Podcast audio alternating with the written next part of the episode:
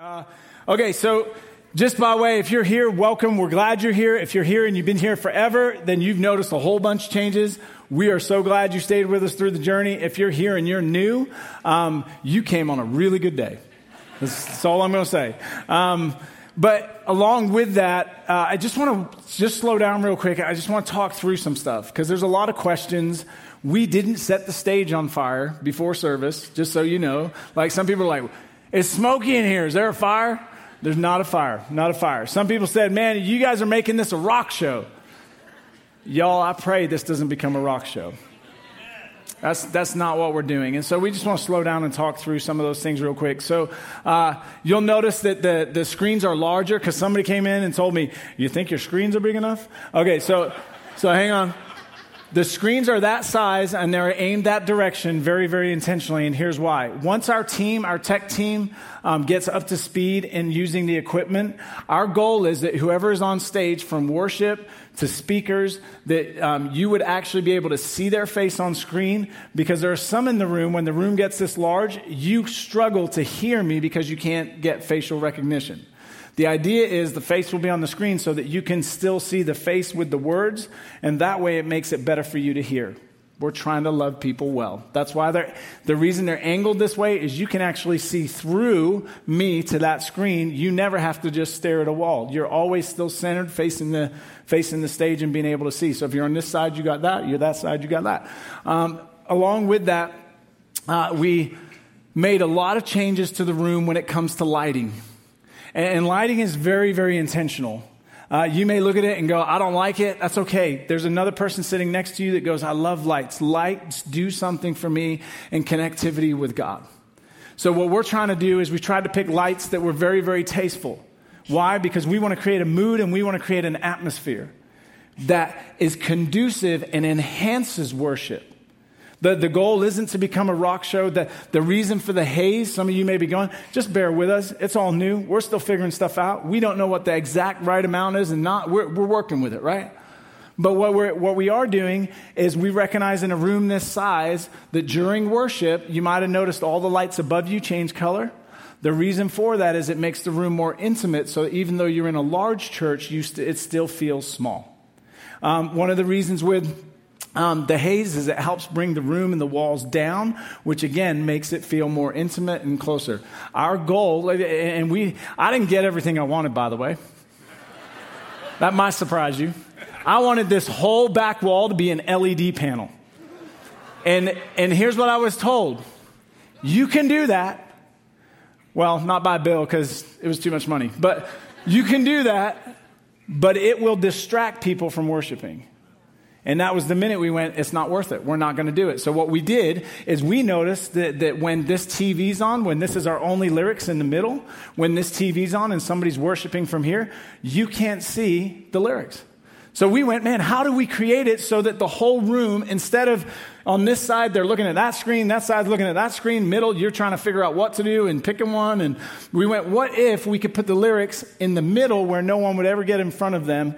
And now the entire room can face the same way and we can be cohesive together. Yeah. Our goal in this whole journey has been, um, even down to the sound system, that the sound is equal no matter where you sit in this room. Because in the old one, there were holes where if you sat in that seat, you couldn't hear. It was hard to hear. And, and so what we've done is with the sound system is it's equal no matter which seat you have. There are no bad seats in this room. Um, again, the goal is to love people well.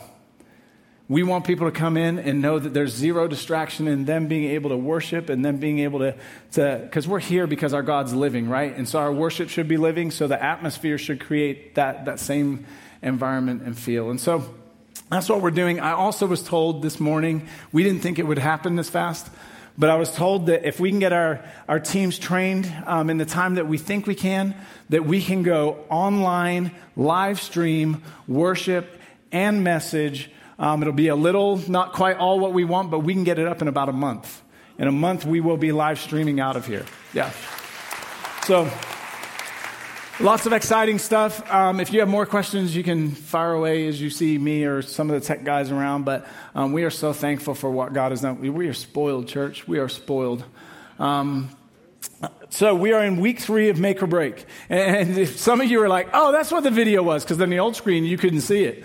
And now you're like, oh, that's what the image is, right? So Make or Break um, is happening, um, or not happening. We're continuing today, week four, I believe it is. So far, to catch you up if you haven't been here, we're in the book of Acts uh, what, all we're doing is looking at the early church and saying there were moments for the early church where they had these make or break type moments. And the way they responded then, to them from decision making to um, how it affected the church at large as it continued on. And, and today we're going to hit one that's a make or break, but it's not necessarily like how did this affect the entire church. This make or break is more individual to what God is doing in moments of, of how we view them becomes a make or break. So, so for example, I, a couple of weeks ago, my wife goes, Hey, what are you doing Monday? I'm like, uh, nothing much. She goes, It's your day off, right? I'm like, Yes, ma'am. It is my day off. She goes, Good. You, you can go to kindergarten PE. That sounds like it is, by the way. That, that chuckle, it really is what it is, right? So she goes, You can go to kindergarten PE. And, and I'll be honest with you, a moment of honesty and clarity, I didn't want to go. Like, there's nothing within me that wants to go to kindergarten PE. And, and so she goes, You're going to go. And, and the Lord did something for me because He changed my attitude before I got there. He changed my perspective. Because this is a make or break moment. I can go and do it and check a list and I just go through a process, right? But in this, in this, the Lord goes, Hey, this is a phenomenal opportunity to just love your daughter well. And I went, Okay, I'm in. I'm in. And so we get there and I'm signing in. And as I'm signing in, I'm looking around for who else is signing in, right? And I'm like eyeing up the competition, if you know what I mean, because we're here for PE. We're, we're going to win this thing. And, and so we get there and there, there's three ladies, and, and I was like, oh man, I'm definitely going to be the only guy, which was one of my fears that I was the only dad in the room. And this other dad shows up, and I want to give him a hug. I didn't because that's weird. But like I'm like, yes, and other dudes in the building, right? And and I'm I, end up the competition, and I'm like, oh, I can definitely take those two ladies. That third one, she looks like she works out and could snap me in two, but we'll see how that works out, right? So I, am standing next to the dad, and I'm all excited because he's there, and and uh, ask him his name, and then the next question is, which, so which one's your your kid? Oh, it's that one over there. So I eye up his kid, and I'm like, oh, we got you, bro. We got you. We got this. So, so teacher comes out and she's phenomenal, Melissa. If you're here, man, what you do, there she is, right there. You're amazing. Um, so, so we're there, and, and, it, and it's like it, it's on, right? I'm ready, and I'm like, do I participate or do I just cheer my kid? I don't know. So I'm standing there with the other dad. I'm like, if he moves, I'm in. So we're standing there, and, and the first thing is, uh, come on, we're gonna skip. When was the last time you skipped? Exactly. So I'm like, I don't even remember how to skip, but but Melissa goes, "Come on, dads." And we're like, "All right, here we go. Let's let's figure out how to how to skip, right?" And it's this weird limp we got going, and and we're limping around, and then it's gallop. And the kids just take off. They're like horses. They're gone, right? And we're like, hold up, hold up. We don't remember how to gallop. So we're like lame horses behind that they should have put out of their misery. And, and so then, then it's, then it's go get a beanbag, right? And so you go over this area, you pick up a beanbag, come back. I didn't realize it. There's a bunch of squares on the floor. They all have their own square. They know which one's their square. And I'm watching these kids like looking around, like, like they're searching. And I'm, I look at my, my daughter and I go, just pick one. She's like, no, no. And I'm like, okay, all right. And she finds hers, she's on it. And, and so we're holding the beanbag, and it's just do what you can with it. Okay. Like, and so there's kids just flinging the thing. The girl next to me, who's my daughter's friend, she puts it on her leg and she goes, she's balancing. She goes, Can you do this? I swear she's a gymnast because she had good balance. Um, so I didn't beat her. So, so it's not going so well. I can't skip. I can't gallop. Like, it's not going well, right? But I got new perspective. I'm there for who? I'm there for my daughter, right? But we are going to win something. So, so we, we get into the, it's a race car right? There's a track on the outside. You're the, you're the race car. So some go in the, the pit stop where they stretch and, and your partner. So my daughter's in the pit stop. I'm in the lane. I'm going to win this thing, right? So, so we get out there and, and of course Melissa goes, it's not a race. You called it race cars. That's a race. So, So I get out there and, and I look over. Okay, yeah, if you don't know Nacho Libre, just ignore this for a second. Anybody know who Chancho is? Yeah. Chancho is standing next to me, y'all. And I'm like, oh, Chancho, it's a bad day for you, bro. I got this. So, so we start going and we're going along. I look at Chancho. I'm like, how you doing, bro? He's like, right? And I'm like, oh man, this is, this is it. I am home free, right?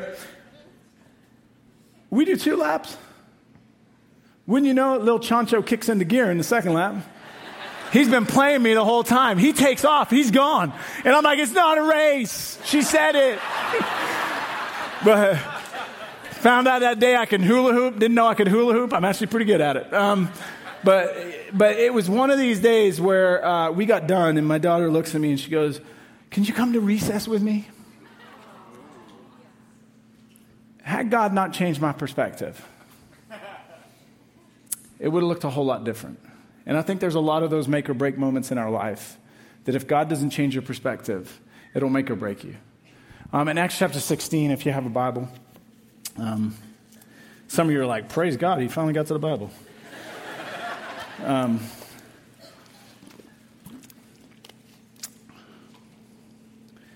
but in Acts chapter 16, there's a context that we're about to dive into, and it, it goes something like this that Paul and, and his companions who, who were traveling with him, they go um, to Philippi. And when they get to Philippi, they go outside the city to a place of prayer. They meet a lady named Lydia. Um, she's wealthy, well to do, and there's a miraculous, she's saved in a miraculous way. And, and coming out of that, then, um, they stay there. She demands that they come and be a part of the community for a while. And so they're there and they, they're going back. In this verse, we find that they're going back to that place of prayer. So, verse 16. Once, when we were going to the place of prayer, we were met by a female slave who had a spirit by which she predicted the future. She earned a great deal of money for her owners by fortune telling. So, so they're going to a place of prayer. They're doing what they did on, on the initial part of the visit. And what I want you to get from that is they're doing something good. They're doing something godly. It's in the midst of, of, of, attempting to put God on display, if you like, or, or take a step in the faith journey. They're going to this place of prayer, and in the midst of that, they're met by this female slave who has a spirit that, that, that female slave specifically can predict the future. Now, in those days, if you were able to predict the future, you were a high commodity. The reason being, um, emperors or military generals, they wouldn't even go to, go to war or sign a decree without consulting someone who could predict the future because they believed their odds were better. This person said it was going to work out, it's going to work out. So this person was a high commodity in this community, but Paul and his companions, they're heading to go and do something that is godly and good. In the midst of that, she now shows up, and it says specifically that she's earning bank for her employers. Next verse. She followed Paul and the rest of us, shouting, These men are servants of the Most High God who are telling you the way to be saved. So, so initially, this doesn't sound bad, right?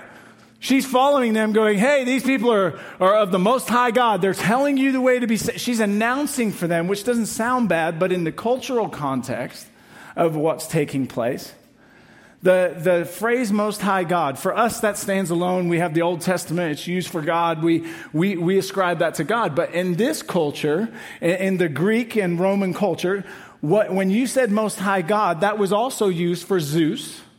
And so there's not a standout that you're talking about a specific God. You're just announcing either Zeus or another God like Zeus.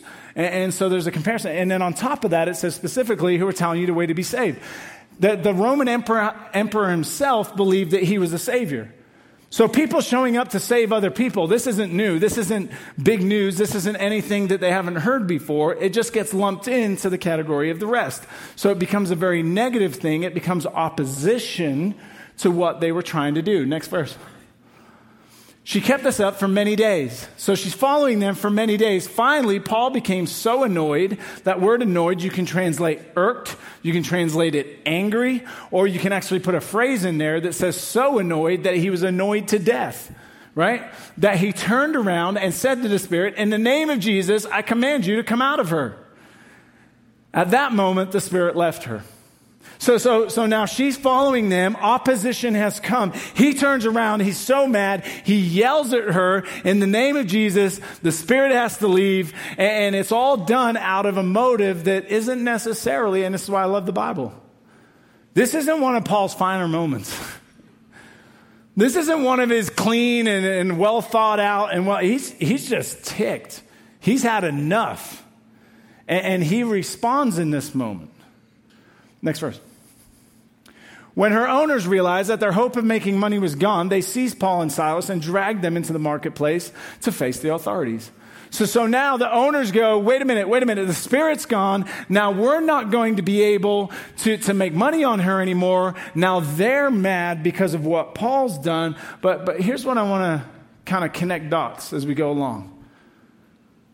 You see, Sometimes we think that when we follow God and when we step out and do godly things, that, that nothing should come against us, right? Sometimes we think that opposition shouldn't stand against us. But, but this morning, can we, can we just rally around the thought that if we'll change our view of that, it can become a make or break for us? Because if I change my view and view opposition that I face that the opposition actually provides opportunities to see God work. You see, had this girl never showed up, Paul would have never had the opportunity to set her free from the bondage she was in. She is a slave. She is owned by these people. They are mad because, and in terms of human trafficking, she doesn't have any value anymore. And so what happened is the opposition actually created an opportunity for God to show up. I wonder what opposition you face this morning. I wonder what moments in your life that, that if you would view it as the opposition is a good thing, not a negative thing, because it's going to provide you an opportunity to see the hand of Almighty God work, how we would actually interact with that opposition that faces us. Too many times, I don't know what your friends are like, but this is what my friends are like sometimes. Or people, acquaintances, whatever. Oh man, I'm just getting attacked. It's just one attack after another attack after another attack. And it's a very, very negative thing. The problem is, the more words you speak over you that are negative, you will become a negative person. I heard this just recently that you can't have uh, uh, negative thoughts and a negative attitude and expect a positive life. That you're not going to see God move if, if you're so caught up and so in turmoil over the opposition that you face. But instead, the opposi- opposition is actually providing you with the opportunity to see God work. And so the story carries on then. So they dragged them into the marketplace before the authorities. They brought them before the magistrates and said, These men are Jews and are throwing our city into an uproar. So the only claim they have against them is they're, they're Jews and they're creating this uproar around us. Next verse by advocating customs unlawful for us Romans to accept or practice. Now, you got to understand that the Roman Empire was very, very fragile. And what I mean by that was if there was any thought of uproar or anyone coming against, they would, they would crush it as fast as they heard about it. So if you were going to make a claim against somebody, they don't go to them and go, hey, hey, these guys are bad. They set this girl free. They don't do that. They go and say, hey, these guys are bad. So, so it's unjust the way this is going down. It's not the whole truth. Next verse. The crowd joined in, so now there's a mob in the attack against Paul and Silas, and the magistrates ordered them to be stripped and beaten with rods. After they had been severely flogged, they were thrown into prison, and the jailer was commanded to guard them carefully. When he received these orders, he put them in the inner cell and fastened their feet in the stocks. Okay, so, so they do a good thing. They're on their way to a good thing. Opposition comes. The opposition becomes an opportunity now. God sets this girl free. In the midst of setting her free, there's now these thing called consequences that fall on Paul and Silas. And the consequences end up taking them into an inner cell where they've been beaten, severely beaten and, and, harmed. And now they're locked in stocks and can't move. And they're in the, the, the most secure part of the whole thing. You see, consequences provide opportunities. Had they not ended up where they are, had there not been consequences to their action, they would never have ended up in the place that they did. But see, in the place that they are, there's now a fresh opportunity. And I don't know what your life's been like, and I don't know what your choices have been like, but sometimes when it comes to consequences, we get so worked up over the consequences that happen to us and how unjust they are. There's nothing just about this. That, that, that, you get in a space where all of a sudden you're, you're looking at the consequences of life and they become a negative. Can I tell you that those consequences are actually providing you an opportunity to see the hand of God in a new way? I believe that every single one of us showed up today because we want to see the hand of God work in our life. Right?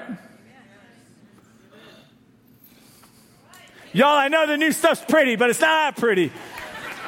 Right? Seriously, though, we're here because we want to see Almighty God do something. But what if Almighty God is going to do it through the consequences you hate? What if He shows up in the midst of the consequences of your choice that you wake up to every single day and you're hurt by it? I want to encourage you this morning that God is providing you a fresh opportunity to see Him in a whole new way. And without those consequences, you may never see him in that way. The story carries on. About midnight, Paul and Silas were praying and singing hymns to God, and the other prisoners were listening to them, because that's what you would do, right? Right? Man, you got thrown in jail, you got beaten, you're hurting, your back's probably bleeding, you're bruised, you're in the inner cell, you're in stocks, you can't move at all, can't lift your hands. No, no lifting your hands in worship. And you're just praising and worshiping God. I wish, I hope, I pray that that's my kind of faith if I ever make that point. But they are praising, and that, that comes back to that view. They're in, and they're in expectancy. God's going to do something. And so they're having a worship service with no lights and no jala. Next verse. Suddenly there was such a violent earthquake. Suddenly there's such a violent earthquake that the foundations of the prison were shaken. At once all the prison doors flew open and everyone's, everyone's chains came loose. Now we don't have time to deal with this right now, but can we just all agree that that's one mighty God? Next verse. The jailer woke up, and when he saw the prison doors open, he drew his sword and was about to kill himself because he thought the prisoners had escaped. He's actually saying, It's better that I kill myself than Rome come and catch me. Next verse. But Paul shouted, Don't harm yourself. We are all here. The jailer called for lights, rushed in, and fell trembling before Paul and Silas. He then brought them out and asked, Sirs, what must I do to be saved? That might be one of the most important questions in the entire Bible. Simplest and most important that you could ever have. What must I do to be saved? Next verse. They reply, Believe in the Lord Jesus and you will be saved. It's simple, church. Believe in the Lord Jesus and you will be saved. You and your household. Next verse. Then they spoke the word of the Lord to him and all the others. This is important because the whole household gets saved. They spoke the word of the Lord to him and to all the others in his house. At that hour of the night, the jailer took them and washed their wounds. Then immediately he and all his household were baptized. The jailer brought them into his house and set a meal before them. He was filled with joy because he had come to believe in God, he and his whole household. When it was daylight, the magistrates sent their officers to the jailer with the order release those men. The jailer told Paul, The magistrates have ordered that you and Silas be released. Now you can leave. Go in peace. It is worth reading the rest. We don't have time. Read it, please. We started out with them going to do something good. And in the midst of going to do something good, they faced opposition. Opposition provided the opportunity for this young lady to be released from her chains, to be set free. She's a slave. She's in bondage. She's not her own. They set her free. That triggers now consequences that provide a different opportunity. This opportunity means that they will land in a cell. When they land in that cell, they choose to view it as an opportunity provided by God to just keep worshiping Him. In the midst of worshiping Him, all of a sudden, God shows up in a mighty way. There's an earthquake that shows up, shakes the foundations, chains fall off, and a jailer and his entire family come to meet Jesus. They encounter Jesus for the first time. That would never have happened had it not been for the opportunity that was provided through all these things. You see, your circumstances, your circumstances provide the opportunity for God to show up. You see, you might be looking at your life right now and you're like, John, I don't have enough money. I don't know where my bills are coming. Can I tell you that your circumstances provide God the opportunity to meet them? You might be hearing you, I'm losing my job, and, and God's giving you an opportunity because He's going to do something else. Your marriage might be struggling and you're in a circumstance where you're carrying it and you're holding it and you're going, I don't know if I can do that circumstance is providing you to see God in a fresh way and see Him show up in new ways. You might have kids that you're going, man, my kids are just making bad choices and I don't know what to do with them. My kids keep walking away from the Lord. Those circumstances are providing you opportunities to see God in a fresh way. If you didn't have those circumstances, you wouldn't see God like you see Him today. You see, I don't know how you came in the room. I don't know what you walked in carrying in regards to opposition. I don't know what you're facing today. But I do know this that that opportunity is providing you, or that, sorry, that opposition is providing you an opportunity to see God as bigger than. That, that, in, that in the midst of the consequences you're sitting in, that God is providing you an opportunity to see Him as bigger than those consequences. That in the midst of the circumstances you face, that you may go, man, these circumstances are unjust. You, John, none of this is fair. It's not about being fair. It's about will you in that moment make or break, you decide how you're going to view those. And you decide if you're going to view them as these circumstances are providing me the opportunity to see God as bigger than what I'm facing. Church, the God Almighty that we came here to worship, that we came here to, because He's worth serving, the God that we showed up for today, He's bigger than whatever you're facing today those fears that you have because of what you see around, He's bigger than those. And the make or break is will I decide that God, you are bigger than everything I am sitting inside of right now? And so we all have a choice. We all have a choice. We all got our stuff. If we prayed at everybody with a mic up here all day long, we'd all have our stuff. But the question is today, do you see God as bigger than? And is He providing opportunities for you to see that He's bigger than? So, God, we come before you today.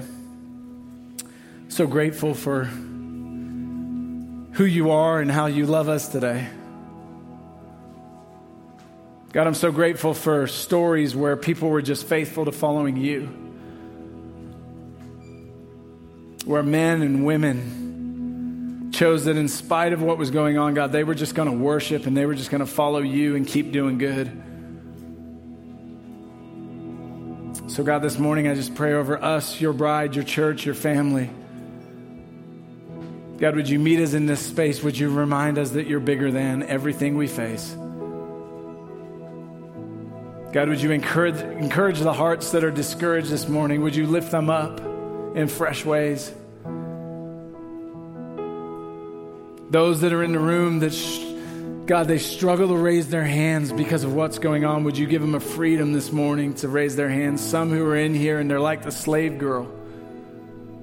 They just don't feel any freedom. Would they find freedom in Christ today? Would they find that Jesus has set them free?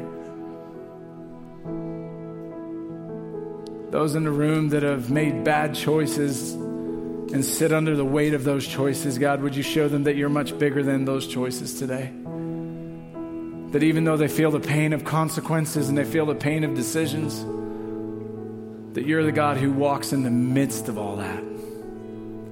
Would you lift their head to see you as we sing and we worship together?